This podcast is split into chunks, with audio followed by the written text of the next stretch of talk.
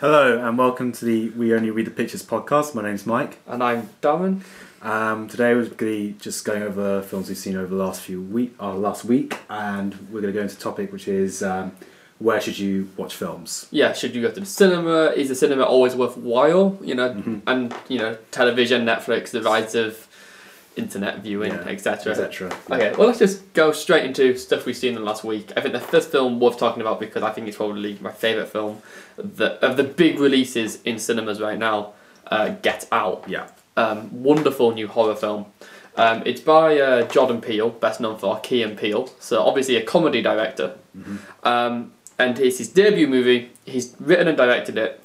Premise is uh, a black man goes to visit his girlfriend's family, family who and, are white. Yeah, and it's what it the basic thing is. It's genuinely quite horrific in parts, mm-hmm. but it's a scathing satire. Yeah, it is a critique of the whole white middle class liberal voters, the people who are like, oh, the people who are like, oh, I have a black friend, I'm not racist. Oh, I don't see race. Mm-hmm. Those people, and it's about how really there is problems within that, and it's all metaphorical. It's all under the surface. It's all cl- it's all about bending your expectations. There's some killer twists. Mm.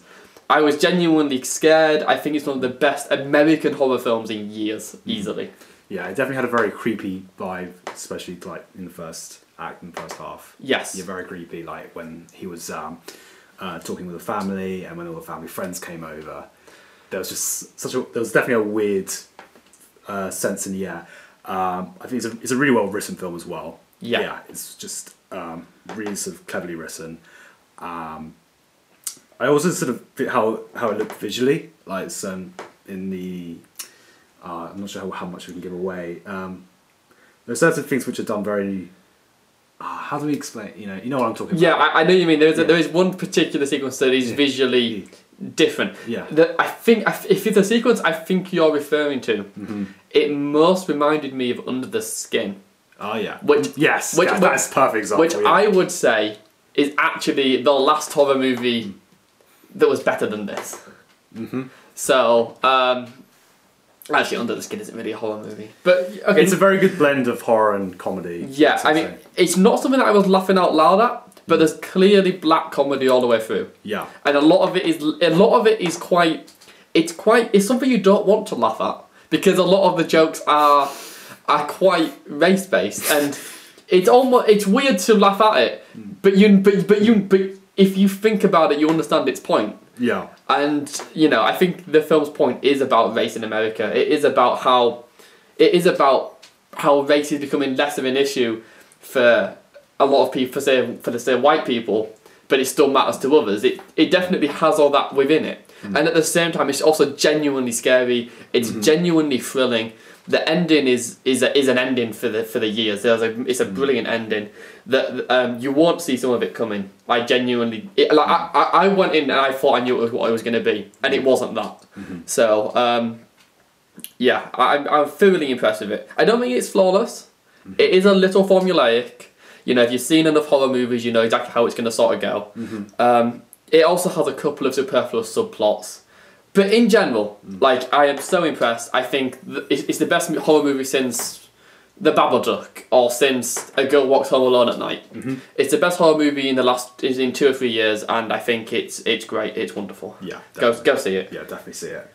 Um, okay, so, whips the, the big thing, the big thing, which I wasn't hyped for, but you were. Yes, Beauty and the Beast, uh, live action remake. Yes. Um, so I love the animated version, um, and I, I was hyped, but also was aware that it could just be terrible because it's sort of high expectations, and it could just ruin something I liked in my childhood. I don't feel it ruined it, but I'm still a little bit disappointed. Um, cast-wise, I think Emma Watson was. Uh, I was very disappointed, as in she was I, no presence. Really, she was easily the worst part of the film. I thought I didn't like her at all. Yeah. I...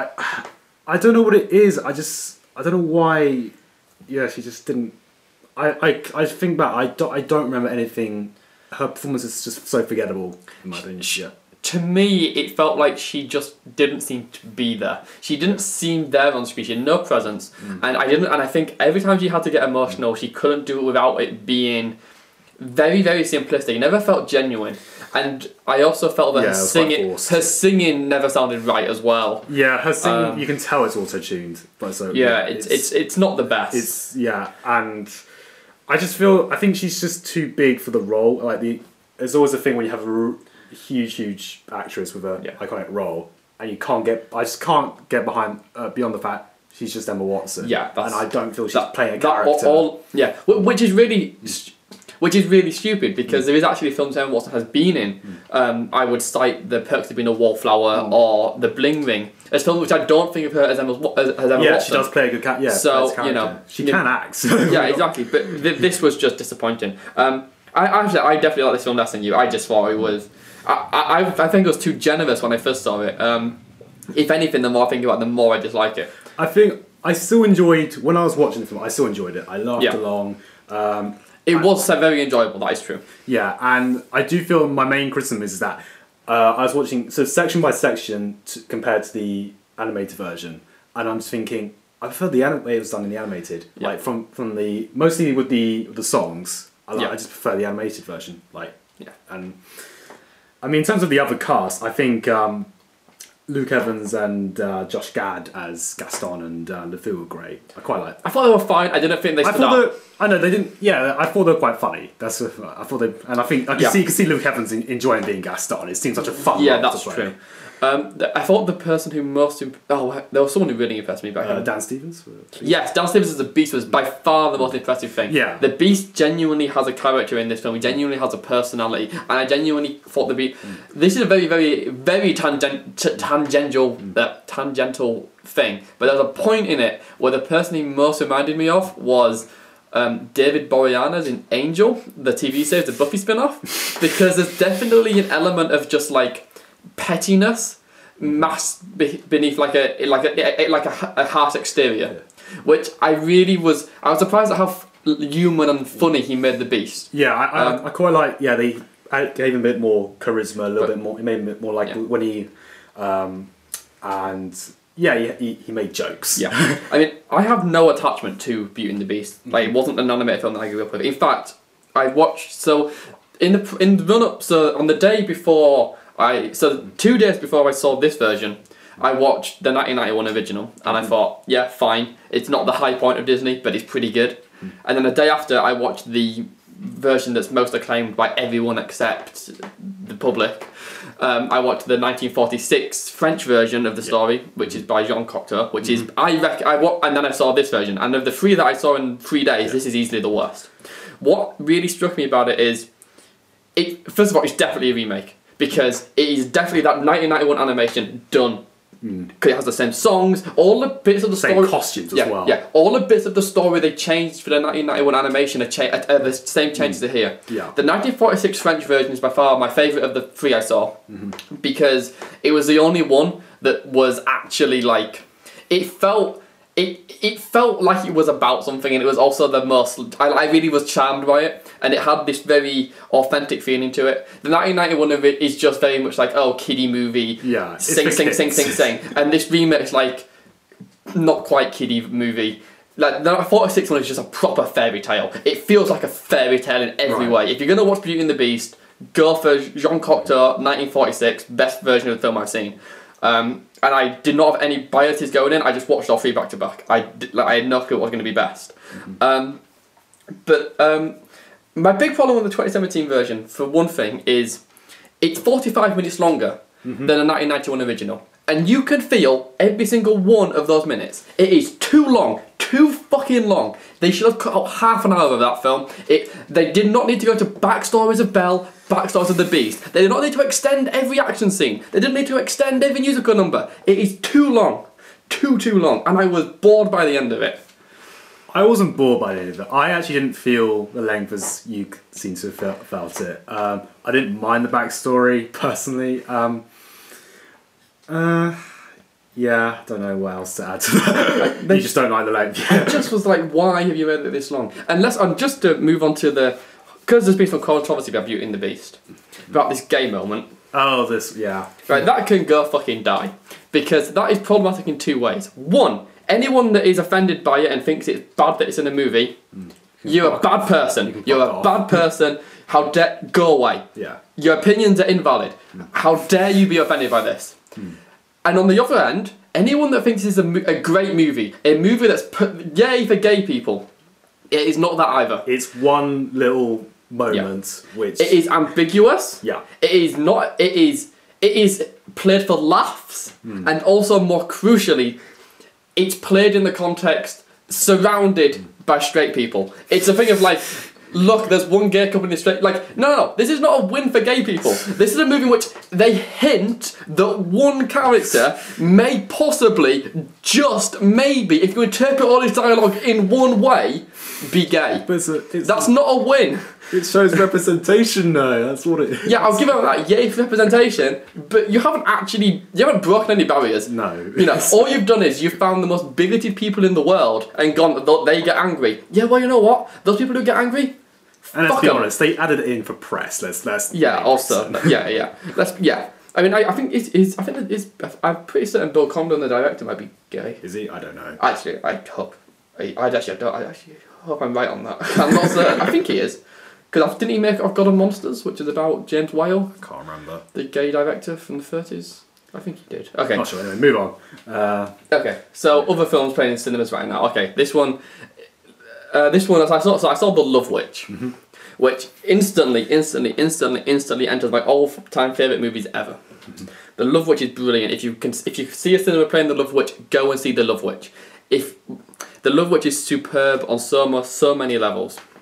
Um, for starters, if you're a fan of old horror movies, you cannot miss this. You cannot miss this film. Right, so the basic premise of Love Witch is it's about a woman who seeks a man, but she's a love witch, and she uses spells to capture men. But then, you know, like, none of the men she captures are good enough. They're all like, you know, right, and it's all, and it's all like this, femi it's all about, like, it's all looking at old movies through a feminist lens. It's about deconstructing them through that through that think piece, right? And so it, and it's, first of all, it is a comedy in many ways. It's not it is not entirely serious. Mm-hmm. It is very very straight-faced comedy. Mm-hmm. There's a brilliant line where one character says to someone else, you know, like, oh, sounds like you've been brainwashed by the patriarchy or some some some line like that, which is like, and like, that's the tone of the film. The film is like the film is like openly just like all but like so overtly taking the mickey out of it, all of those things, mm-hmm. that that's what it is. But it's really subversive. If you really like Hammer Horror, if you really like occult movies, if you really like anything, if you really like, like sexploitation, sexploitation flicks from the seventies, mm-hmm. you'll love this. It looks like a seventies film or a sixties mm-hmm. film. It looks like that style. It's right. all, if it wasn't for the fact that they use mobile phones, you would think it was from like nineteen sixty-eight. It looks really old. It's full of really like creepy little things. It's not scary, but it is very funny, and there's, and it, I mean, it's a little bit overlong, but it's a, it's a real gem. It's so indulgent. Like, I just sat there and I was just, I was like, oh, I've, I've never had so much, I haven't had so much fun in the cinema in ages. Right. It was so fun. Um, I, I wish I could see it again. If I if it's coming in cinemas again, I will see it again. Mm. It was great. I would thoroughly recommend The Love Witch. Also, if you like The Wicker Man, there's a great bit where they just where they just sort of walk into this medieval fair, and there's just people wearing costumes on the side there going, "Oh, Wicker Man!" Uh, so it, yeah. it's it's great. So you say it's more funny than scary, you say? No, I no. Well, yeah, well, yeah, yeah. Okay, yeah. Here's how it goes. One, clever. It's clever. Right. Then it's funny, mm. and it's it's not it's not it's not scary at all. Actually, no, screw that, because. First of all, have you ever have you you know when you watch like you know when you watch like a sixties horror film and it isn't scary because yeah. like you watch like Hammer Horror, nobody watches like um no one watches Taste the Blood of Dracula and goes, oh, that's terrifying, because mm-hmm. those things are dated, those things, you know, like the level of blood is minimal. Mm-hmm. It's so like them that it isn't scary at all, but oh, okay. but crucially it's really funny because it's taken the mick out of how all those movies treated women and how all those movies were about. I mean, I, I mean, I, I've read varying interpretations. The one thing I really like about it is there's so many interpretations of it. I always read it. I watched it and thought, oh, this is just a pro-feminist, mm-hmm. anti what those horror movies were. Mm-hmm. But in the same way, being so in love with what they are and saying, look, they, they were great, but here's how we could subvert them. So that's okay. what, how I read it. Sounds definitely interesting. It's definitely a great film. I'd recommend it thoroughly. Um, another film playing in cinema, not much to say on this one, but another film playing in cinema right now, there's an anime called A Silent Voice. Yeah. I went to see it the other day. I've written an eighteen hundred, a eighteen hundred word essay on Letterboxd about this. Um, it was, it's interesting, it's terribly written, it's badly scripted, it makes no fucking sense, the characters are all over the shop. Right. But, it, I've never seen a film that's so cleverly animated. It is full of metaphor, it's edited some, like something Tarkovsky or Malick or Nicholas Roeg would do. It's all just all over the place. It makes no sense, but it's interesting. Yeah. Is this the story, or the premise about a girl who can't hear, was it? Yeah, the premise is guy bullies deaf girl. Yeah. He gets bullied, he repents for his sins. Yeah. It's pretty, like, it's like... It ruins all of that potential that story could have, like, halfway, because it just goes, oh, we could be about miscommun miscommunication and mm-hmm. and sins and, and you know, cycles and bullying. It could be all, ah, but friendship, friendship. Like, ah, kill me now. Having said that, if you're an anime fan, I suspect you'll love this, because although I have seen about thirty anime, uh, thirty anime films, and I do think Japanese animation in cinema is the best Uh, animated films in the world uh, quite easily. I am not an anime fan, I do not partake in anime fandom, I'm not one of those people. The people in my screening were clearly anime fans, they loved it. Yeah. So I was indifferent, but other people loved it. If you're into anime, you'll love this. Recommended, I guess, for you. For me, as someone who isn't into anime, it was fine. Mm. It, it passed the time. It was too long, for, but you know, it, it's okay, it's fine. I've seen much worse. Uh, so we went to see uh, The King of Comedy. Um, nineteen eighty-two, Martin Scorsese directed. Because of the re-release from, is it B F I? B F I re-release. Yeah. Um, first time I saw it. Um, first time for me as well. It was also really, it was just really funny. it, was, it was really funny. Uh, Robert De Niro's brilliant. I love his character. Yeah. He, was, he acted so, so, so well. Um, I just love how just sort of idiotic, but sort of his... determination to basic ideas. He's a com he's a wannabe comedian. Yeah. And he, by sort of struggle, he managed to get a chat with one of the biggest T V host comedians yeah, yeah. of time. And he's just uh he, and he's just trying. He's, you know, even though, like, we the audience can tell that this uh, T V host is like trying to shun him away, and he's yeah. still going and going. Like doesn't uh, and it's all, he doesn't realise um, uh, that he's been. Um, that the that the uh, T V host guy didn't want doesn't want anything to do with him. Um, I thought it was. Uh, so yeah, I thought it was, it was a really interesting way of looking at uh, his character trying to become famous and how yeah. far he'll go uh, to get fame. And it's another great Scorsese film. yeah, it, it's fun. The what's weird about it is that it's both funny and deeply sad at the same time. Yes. Um, I do think it's it's definitely a very, very strong Scorsese film, as as are all of his works. I've never seen a bad Scorsese film. Um, it's far from my favourite. You know, I wouldn't have been like my top five or anything. Funny film. Yeah, it's um, yeah. I mean, it's low down in my Scorsese yeah, list, but still really good. I thought it was great. Um, yeah, I think Robert De Niro might is is is one of his probably one of his triple. Of, of, you know, like he, he had that tree, he had Taxi Driver, Raging Bull, King of Comedy. They're his triple of best works, I yeah. think, and I think this is probably one of his three best, one of his top performances ever.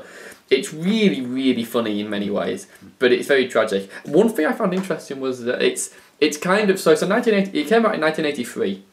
Of here's a random trivia fact: it premiered in Iceland two months before any other country. Okay. I don't know why. That, I don't know why. Because which is why when you go on IMDb, it's listed as a nineteen eighty-two film, but it came out nineteen eighty-three in every country in the world except Iceland.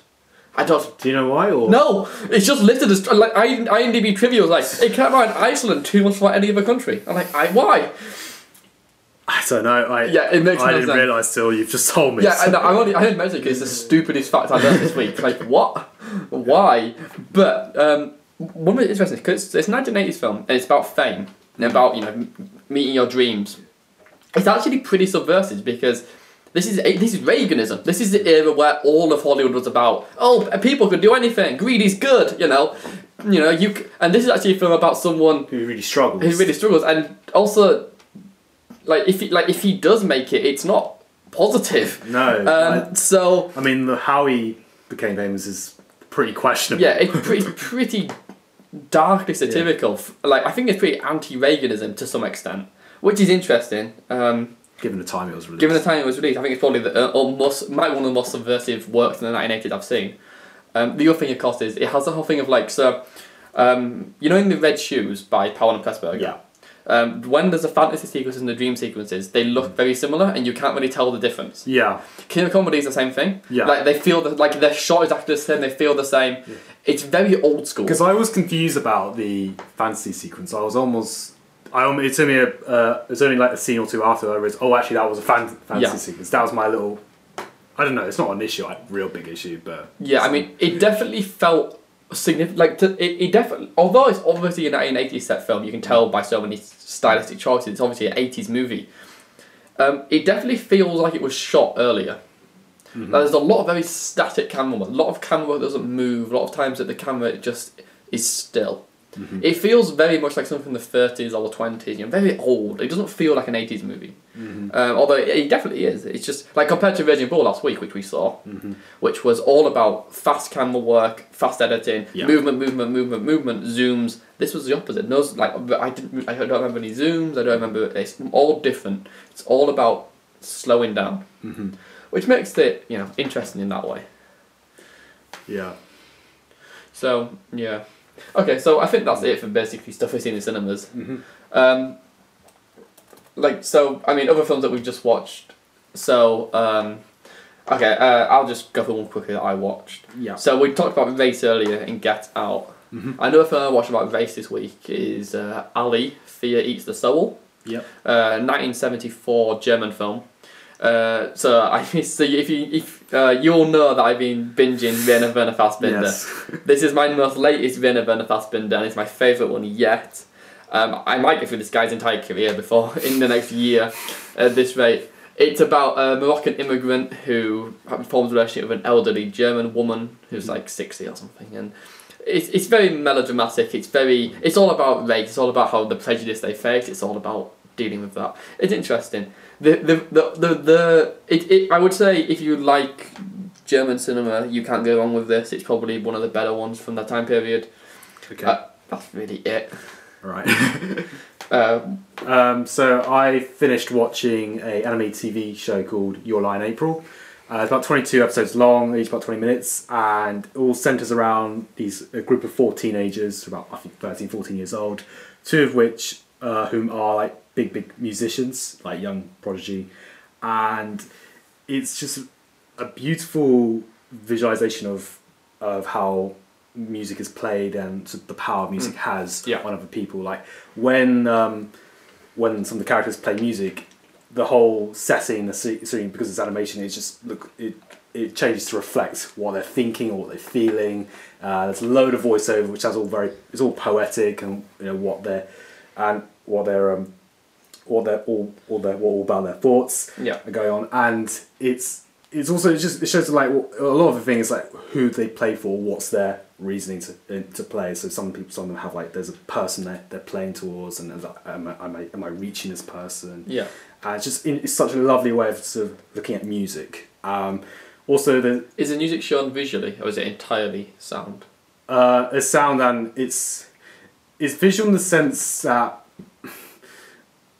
So, when we won the the, sort of the main character, what he struggles with, and because sort of before the T V show happens, yeah. he was a big project, and then he just came back. Uh, sort of, it comes back like two, three years ago, and then but then two, three years ago, he had an incident where basically he can't hear the notes. Okay. So and there's then he's sort of encouraged by one of the other four characters who he meets at the beginning of the series yeah. to come back, the other musician. And just, this is when he plays and he starts playing and then he stops hearing the notes. Yeah. Then it has. Oh, I can't really. I don't want to okay, say yeah. what it is, but yeah, yeah. it basically, yeah, it is the whole setting like where he where he's performing. It changes completely. Yeah. Um. So yeah, and there's also there's a lot of backstory in that as well of um, those characters because um, uh, three of them grew up together when they were uh, young. So you have a lot of how they felt about each other when they were, sort of when they were young kids, and how that and yeah. how that reflects to the current episode. So, and some of it's really, really sad.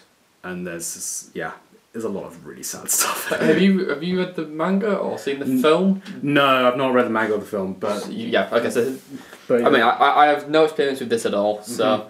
do I, so is it so is it so like um so it's a. Is, so it's twenty-two episodes. Is, that, is it twenty-two episodes? Yeah. So it's quite a long story then. I yeah, guess. It's sort of weirdly split into two. Well, it's it's according to Netflix. It's on Netflix, by the way. Um, oh, okay. Yeah, Netflix U K. Netflix U K. Um, it kind of almost was like two seasons because the opening intro changes like halfway through, but it's regarded as one season on Netflix for some reason.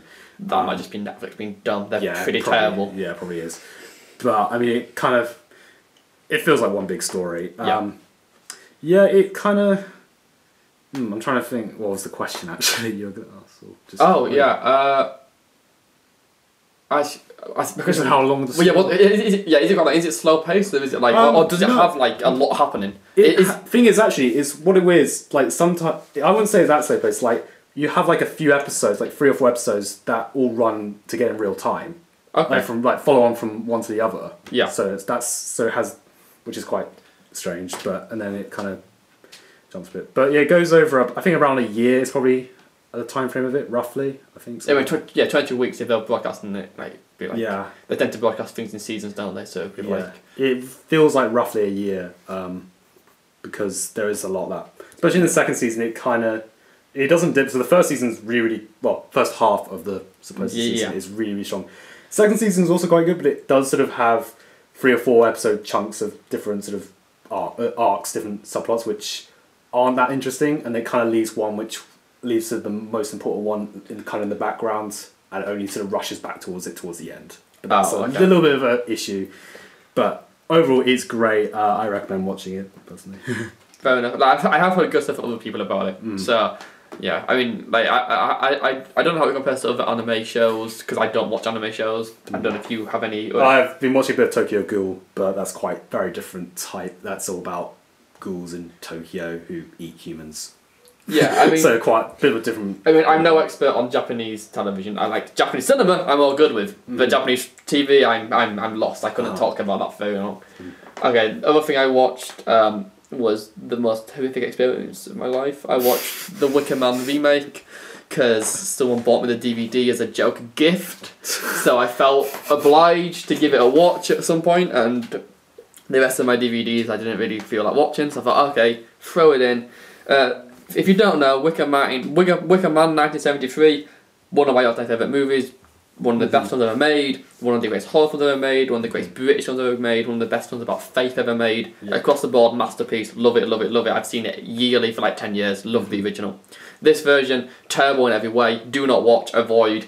It's mm. it's become so much of a meme that, it, that that people know this film more than the original. I've had conversations where I say, I've seen The Wicker Man, or I love The Wicker Man, and they go, really? And I go, yeah, I mean, I love it. And they're like, it really? I thought it was trash. And I mean, and I go, no, I mean the original, not the remake. And they go, oh, it was a remake.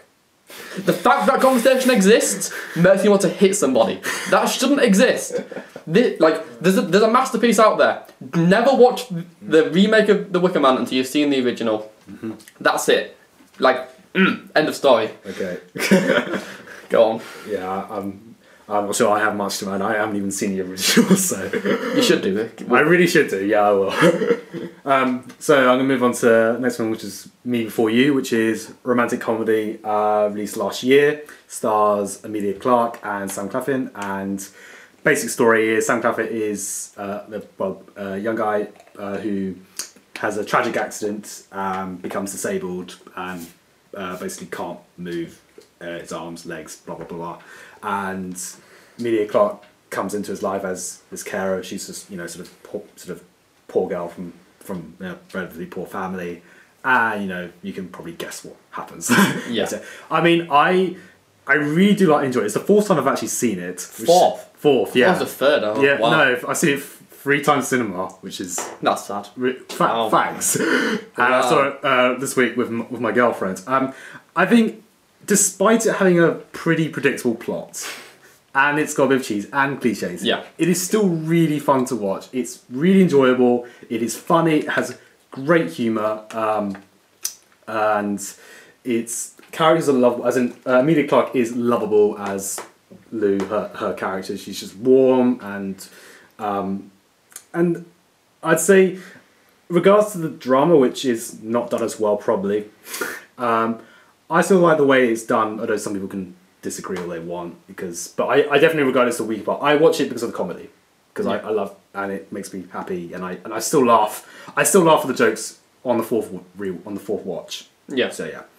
Uh, it's also got some nice music, uh, some Ed Sheeran if you like that. Okay, yeah. I'm pretty indifferent to Ed Sheeran. Okay, I mean, yeah, like I should never get on this because you've seen really, really like it. I need to watch this. I think at some point. I don't think you'll like it though. I suspect you'll get frustrated.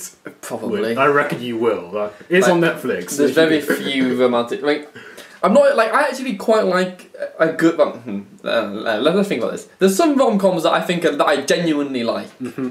But the thing is, uh, when I say I like a rom-com, people go, "Oh, really?" You know, and then they name like generic. No, no, like the rom-coms I like are always stuff that like no one else thinks, no one else gives a fuck about. And it's mm-hmm. like, oh, you know, I like Punch Drunk Love. Oh, that two thousand two art film. Well, yeah, it's an art film, but it's also a rom-com. Yeah. Or like, oh, I have it. Or you know, like, so I feel like peeps. I feel like I'm definitely like not into mainstream rom-coms yeah. in any way. But I, w I will maybe watch this. So I reckon you probably won't like how the drama's done. I reckon. Because yeah, I mean, I it does look very predictable. It is predictable. Like, I like half like even before that, like I knew exactly what the ending was gonna be. Like, I don't know, twenty, thirty minutes in, I'm like, I, I, I, I there's like one bit of plot where it's like, okay, I see where that's gonna go. And I'd yeah. be surprised if they're both alive by the end. um, but obviously, that's say.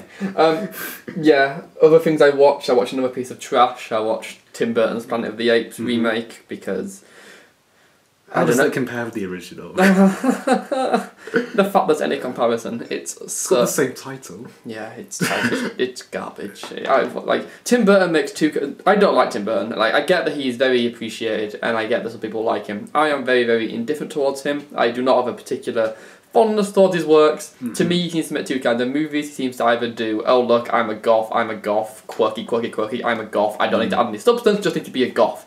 Yeah. That's type one, and I'm like, fine, I can live with that. Yeah. I think you're quirky as fuck, I need to calm down, but sure.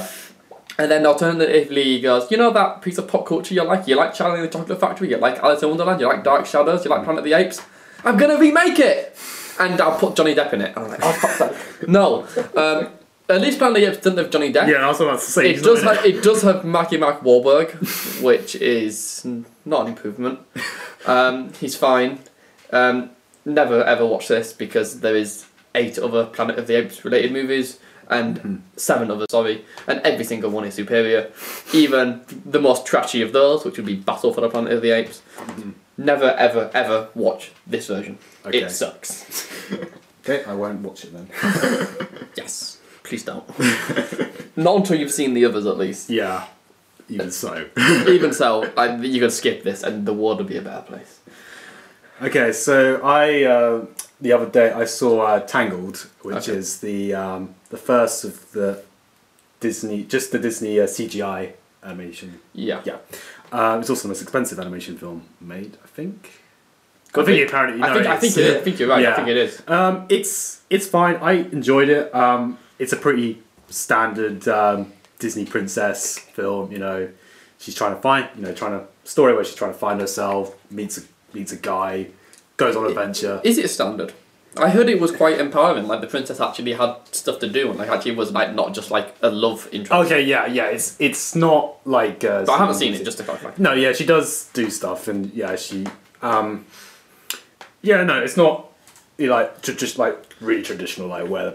Princess yeah. does nothing. Um, no, it's, I enjoyed it. I like, it has some fun character dynamics. Um, some parts were really nicely animated. Yeah. Um, uh, yeah, but it's sort of, I'd say, in, in comparison to, it's, I'd say it's better than Frozen, but it's not as good as Moana. That's where I put it roughly. Okay. But fair enough. I, I, in the I think Disney, Moana's great and Frozen is meh. So, so yeah, it's, it's kind of in, it's in that middle ballpark. Yeah. Okay. It has some decent songs as well. Well, as in the songs are decent for Disney, which is still pretty okay generally. Yeah, I mean, I, I mean, I definitely, I definitely might have like a shriveled heart of darkness because, hey, come on, no, but um, because um, I definitely Disney doesn't do much for me. Like, yeah. Disney are just fine. I don't dislike Disney. I've never seen a Disney movie without people being like, ugh, this sucks. Mm. Excluding the like, direct-to-video garbage. Like, there's proper, proper films. I've never seen one that I'm like, oh, I hate this. Yeah. But I've never seen one that I'm like, oh, yeah, this is perfect. I want to watch it every day for the next twenty years. Never had, like, they're all, but I hear all the time from people that they're brilliant, and mm. I've never had that experience. Okay. But I feel I should move on to just, like, um, what we want to talk about. All right, cool. So, where should people watch films? How should you watch a movie if you want to watch a movie? So we were just thinking of options beforehand, and we were like, well, you can go to the cinema. Yeah. You can watch it on, you buy Blu-ray or D V D, you can watch that. You go on Netflix, slash Amazon Prime, or any other video on demand, B F I player, you know, mm-hmm. Artificial Eye, if you're, if you're in the U K. Mm-hmm. um, you can pirate them nowadays. You can watch them on your phone. You can watch them on, on T V, T V yeah. broadcast, yeah. Yeah, or on like capture on B B C iPlayer. Yeah. And we were thinking, is there any? What's the what's the best place to watch a film? And I think there's one answer: the cinema. Yeah, like obviously, if you can, cinema is best. Yeah. Um, like, I mean, in the day, the, the reason the cinema is best, I think, is, is multiple. I think one, it is the most pure version of a film you're gonna watch because there's no distraction. You're in a cinema. There's a big screen. There's lots of sound. In a black room. Yeah, nothing else. There's no distract. No one else is talking. There's nothing else to distract you. You're in. You, that's it. You're gonna just watch a film. You get the pure experience. I think it's also the audience factor. Well, well. Second, it was gonna be communal. You, mm. if it's a if it's a comedy, everyone laughs. If it's a mm. horror, everyone jumps. You mm. get the communal aspect of it. Everyone can interact. You get the set. You are in. You are one of many. It's a thing. It's a. Mm. It, that is why it's worth seeing in the cinema if you can. Um, I think there's also a sense of how a theatre or cinema uh, looks like if you include the seat floor plan. Like especially if you're in the back and you've got that yeah. sense that you can see the audience and and and the, obviously the screen. I quite like that. Sort of. You're kind of looking down on people.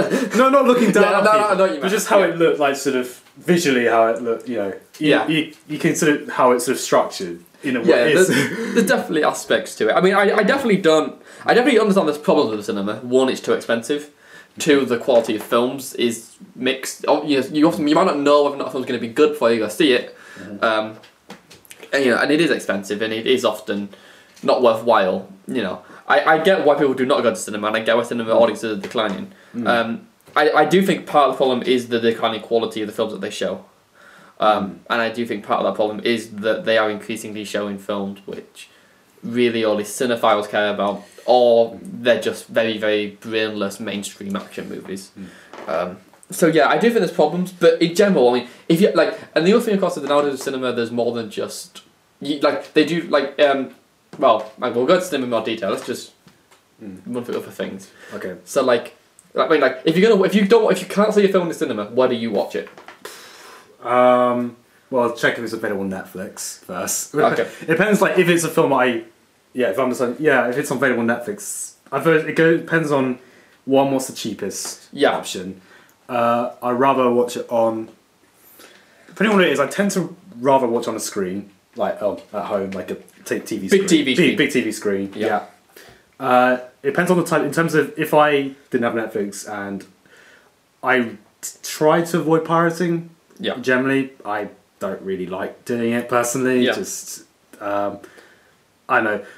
So I just generally generally avoid it. I mean, I'd only pirate. I yeah, generally I just don't pirate. But if it's film which is I know is shit, and yeah, I just wanna. I'm not gonna contribute more money to the studio or whoever. Yeah, yeah. I mean, it's, and um, yeah. I mean, my my experience with watching movies is pretty simple. Um. If it comes to mainstream stuff that I think is generally widely available, so anything big, anything recently released, most American films, most Hollywood movies, those sort of things, mm-hmm. um, I would rather not pay for them because if they're big and they're from a big studio, Disney don't give a f Disney ain't gonna lose much if I don't pay for it. Like so, in those regards, I'm fine with just like Netflix. I would never buy my D V D. I'd always like if it's on Netflix, I'll watch it. If it's not on Netflix, I'll pirate it. You know, or something. Or watch when they're on television, which, you know, is fine. Yeah, that's fine. Or iPlayer. But I wouldn't go out my way to watch them.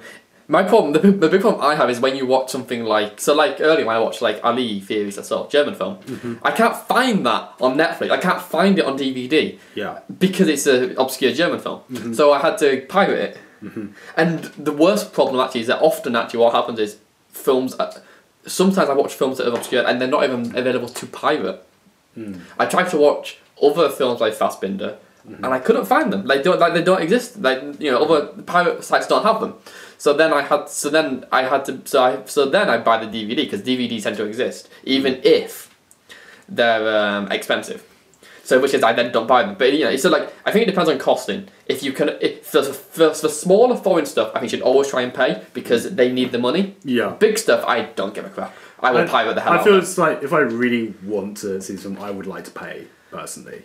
Yeah, yeah, yeah. I mean, it, yeah. I mean, there's a, if I, if I think a film is deserving of money be, before, if I reckon the film's going to be deserving of money, I'll pay for it. Mm-hmm. Um, if it's not going to be deserving of money, I won't. Um, and if it's hard to find, I will. I mean, I try, I try not to pirate foreign films because I do think that I, they don't get enough exposure, and I would like to get my money towards various studios. Yeah. I mean, like the like I'm currently subscribed to the B B C, the, not B B C, the B F I player, yeah. which gives me access to plenty of um, foreign and obscure films from uh, the B F I archives, mm-hmm. which I wouldn't get if I was subscribed to Netflix or Amazon. Um, so I do think that um, you, it's harder to find those little, little films, but if you, but in general, always like high quality, big screen best. Mm. Television is always number one. Mm-hmm. Laptop I can live with. I will never stoop to phone or tablet. Doesn't no. doesn't seem right. Um, I mean, some tablet I don't mind sometimes, although I don't watch them. I, I still have a few films on my ta on my iPad. Yeah. Um, and it's not it's okay. Like if I'm if I'm on a train, yeah. say it's when you're on the move. It's quite it's quite convenient. Yeah. Um, laptop is kind of nice if you're like in your room, like sitting on your bed and you just want to watch something. Yeah. I thought that's quite nice. I mean, the, the thing I have to find is that like um, if the if someone's using the T V, like someone's watching on the T V, I'm like, oh, I'll use my laptop watch a film. I can do that. Like that's fine. Um, but if given the choice, I would always go television because big screen. Yeah. Um, you know, even if it, even if it, even if I can't even get it sound as well. Yeah, sound. Yeah, because also when I watch it on my laptop, I tend to use headphones because because I'm if I watch it on my laptop, I don't want to like inconvenience people, mm-hmm. so, so I have headphones on. Um, so that's just which is also which I mean is not as good as surround sound or yeah. big uh, big sound which you yeah. get. Um, Do you think you could also depend on the type of film you watch to some extent? Like if you're comparing to like I don't know watching a big big action film which is all spectacle, um, that may be a bit more suited not suited but like uh, to watch on a big screen than. I know something a bit more of a smaller drama. I, I, I've heard that argument a lot from a lot of people. Yeah, a lot of people go, yeah. I like to see spectacle on the big screen. Mm. I like, if I'm going to watch a big action movie, that, that'll be the reason I go to the cinema. Or, that, or if I'm watching that... Because I think that's what a lot of people do. Right. That's, yeah. And that's, if that's how you see it, that's mm. fine. Mm. I have not had that experience. Mm-hmm. To me, spectacle is spectacle. Mm-hmm. And if it looks good, it'll look good on any screen. Um, I don't... I want... I don't, I'm not, I, don't, I think to me that's, to me, I mean this might be me, but to me big action scenes are not my, are not the reason I buy a ticket, generally. Yeah. Um, you just see the film. So I, I'm not, I'm not fussed about seeing a big action scene on the biggest screen possible. Like, I, in, apart from the general gist that I like to see all my films on the biggest screen possible, no more than a drama, would I say, for an action film. Because that could also feed into whether you choose to, if you were going to buy, buy either the Blu-ray or the D V D. Because I know some some people prefer will only will buy Blu-ray if it's a big action film because obviously yeah. how it looks and you know don't really bother it, buying Blu-ray if it's just a, if that's how you see that's how you see it. But mm. I think every film's improved improved in H D. I think mm. I don't think action movies are improved as, as percent wise any. I don't think they're if if a normal movie looks ten percent better, so does an action film. Mm. I don't think it really changes for me. But I get that other people have that, I disagree, and that's fine, I'm not saying otherwise. But to me, I just think if you're a good drama, you know, like anything, when, when it's clearer, when it's crystal clear and it's large, like it just, it gets you more. Like the larger it is, the more it works. There's always something special about the big cinema screen. Yeah, and, I well.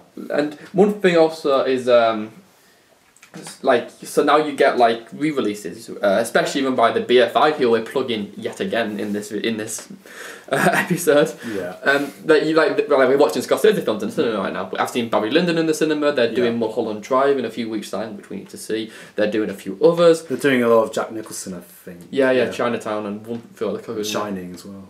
Shining. No, okay, yeah. yeah. Um, um, but um.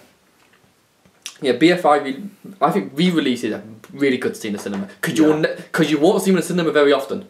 They're old movies from like the seventies, eighties, nineties. Yeah. If you're going to see them, see them in the big screen. Cause, and also, because it's a re-release by the B F I. The B F I have cleaned up the print. They make it look spotless. It's been remasters. Yeah. It? The King of Comedy looks so good. It looked like a modern movie, mm. aside from obviously the whole eighties aesthetic. Mm. which, as we already discussed, is actually like a twenties aesthetic. But yeah. um, the whole point is that like it, it it feels really, really good to look at it in. Yeah, I mean, another example actually uh, is the Beatles documentary, because uh, when I saw it, uh, they added on extra a remastered of I think one of their performances in in when they were in America. Yeah, the, is this like, the Beatles Eight Days a Week? Tour, yeah, yeah, that, movie? yeah, yeah, this documentary. Yeah, um, and my because my, I have a mate who's a big, big Beatles fan, and yeah. he said like he knew what was everything in the documentary, but he loved the uh, uh, the record, the performance because of the sound quality, because mm. you don't get that sound quality. Um, this is why documentaries need. This is why documentaries need to be seen in the cinema. Mm. Uh, people are pretty snippy and don't go see them, but like honestly, like documentaries, what does it in the cinema? You know, like I, I like that's how, that's how it is. So um, okay, well let's just move on to current gimmick, let's say, or trends, or, or things that are moving forward for the cinema. Yeah, to try and make for yeah, cinemas what they're doing. three D. Um, no, just straight up no, in my opinion. I don't think it's a straight up no. I think three D can be great when it's used perfectly right. But when I first saw it, three D was in, was Avatar, yeah, the first big proper three D film, and that was incredible. It was an experience like nothing like else. But so I feel it's if it's filmed properly, because obviously in, in Avatar they filmed they filmed certain scenes because to show off the three D.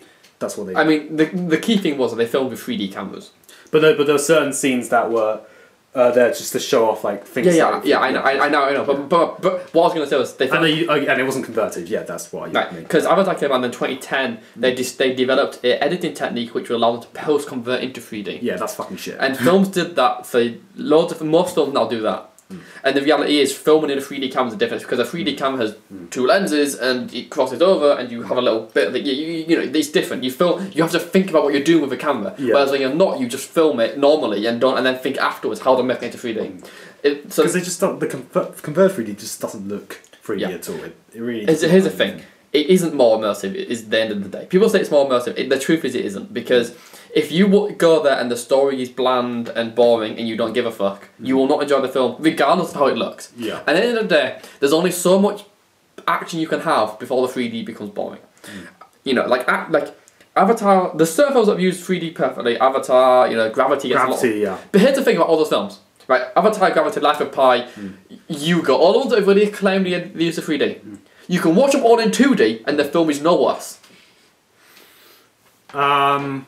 No, I think the experience is different. Yeah, I agree, it's different. Yeah. But I don't think the film's worse. I I think Gravity was just as good in two D as three D. I've seen both versions. I've seen two D on the television screen, three D in the cinema. Mm-hmm. I liked it as much both times around. Avatar, I've seen two D and three D. I like Avatar mm-hmm. perfectly fine in both versions. Mm-hmm. I think, I mean, I think Avatar is not great, but I didn't think it was great when I saw it in three D. The only difference is the three D is a, is a different is a different experience, I will yeah. grant you.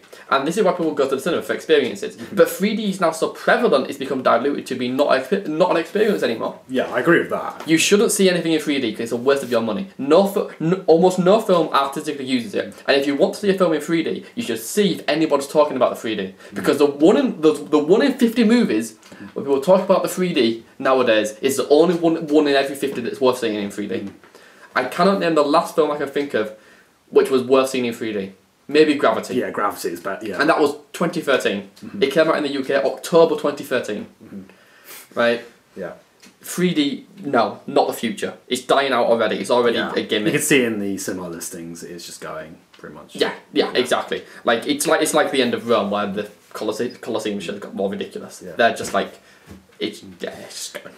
So, what about IMAX? Uh, Yeah, this, so this is I, the I've future. Got, so I've gone to IMAX a lot of time because actually, uh, when I lived back at home, uh, the uh, Waterloo IMAX was actually mm. one of the easiest cinemas for me to get to. Yeah. Um, and for certain films, I think it's absolutely brilliant. Things like uh, I rewatched Interstellar when they did an IMAX re-release, and that was incredible. Yeah. That was absolutely incredible. The, just the sheer size of, I think it's like the height of four double-decker buses or something like that. Yeah. The size of it in. And obviously, you know, it says it's all about, you know, it's like, oh, I saw Gravity as well in IMAX. Those those great. Are the two films that you should def definitely IMAX, IMAX, IMAX yeah. watch.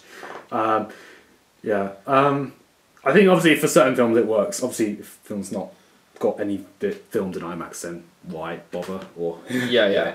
yeah. Um, but it's definitely, and it, it's incredible with the, the screen of that size.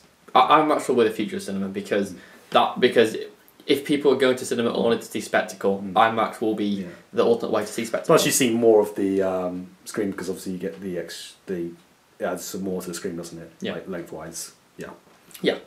I mean, Christopher Nolan, Christopher Nolan, who is who is essentially the only filmmaker who makes blockbusters and never does three D. I mean, Interstellar was not made in three D. Mm. Yeah, can you believe that? Look, people, people are like, oh, I need three D. Yeah, oh yeah, because Interstellar, that film was so yeah. not immersive. I was yeah. sat there in the telly being like, oh, I'm feeling these space scenes, guys. If only it was in three D. If only I could see Matthew McConaughey's cowboy face closer up, and I, do I do feel better. I do love Nolan's reaction to but, three D. He was just like, no. Because yeah, cause he was right. What? What's the fucking point? um, yeah. So yeah, I mean, Nolan adamantly is IMAX all the way, mm-hmm. um, and he seems to be one of the people that's on the forefront of yeah. blockbuster technology. I mean, the only little thing is when, because there's not been a film yet that's been filmed fully in IMAX. No. You can tell, like, when in IMAX screen, when the ratios, are, the, the screen ratios are changing, obviously, yeah. a little bit, but that's a very minor point. One thing I will say is, um, if IMAX is the future, what happens to all the smaller movies?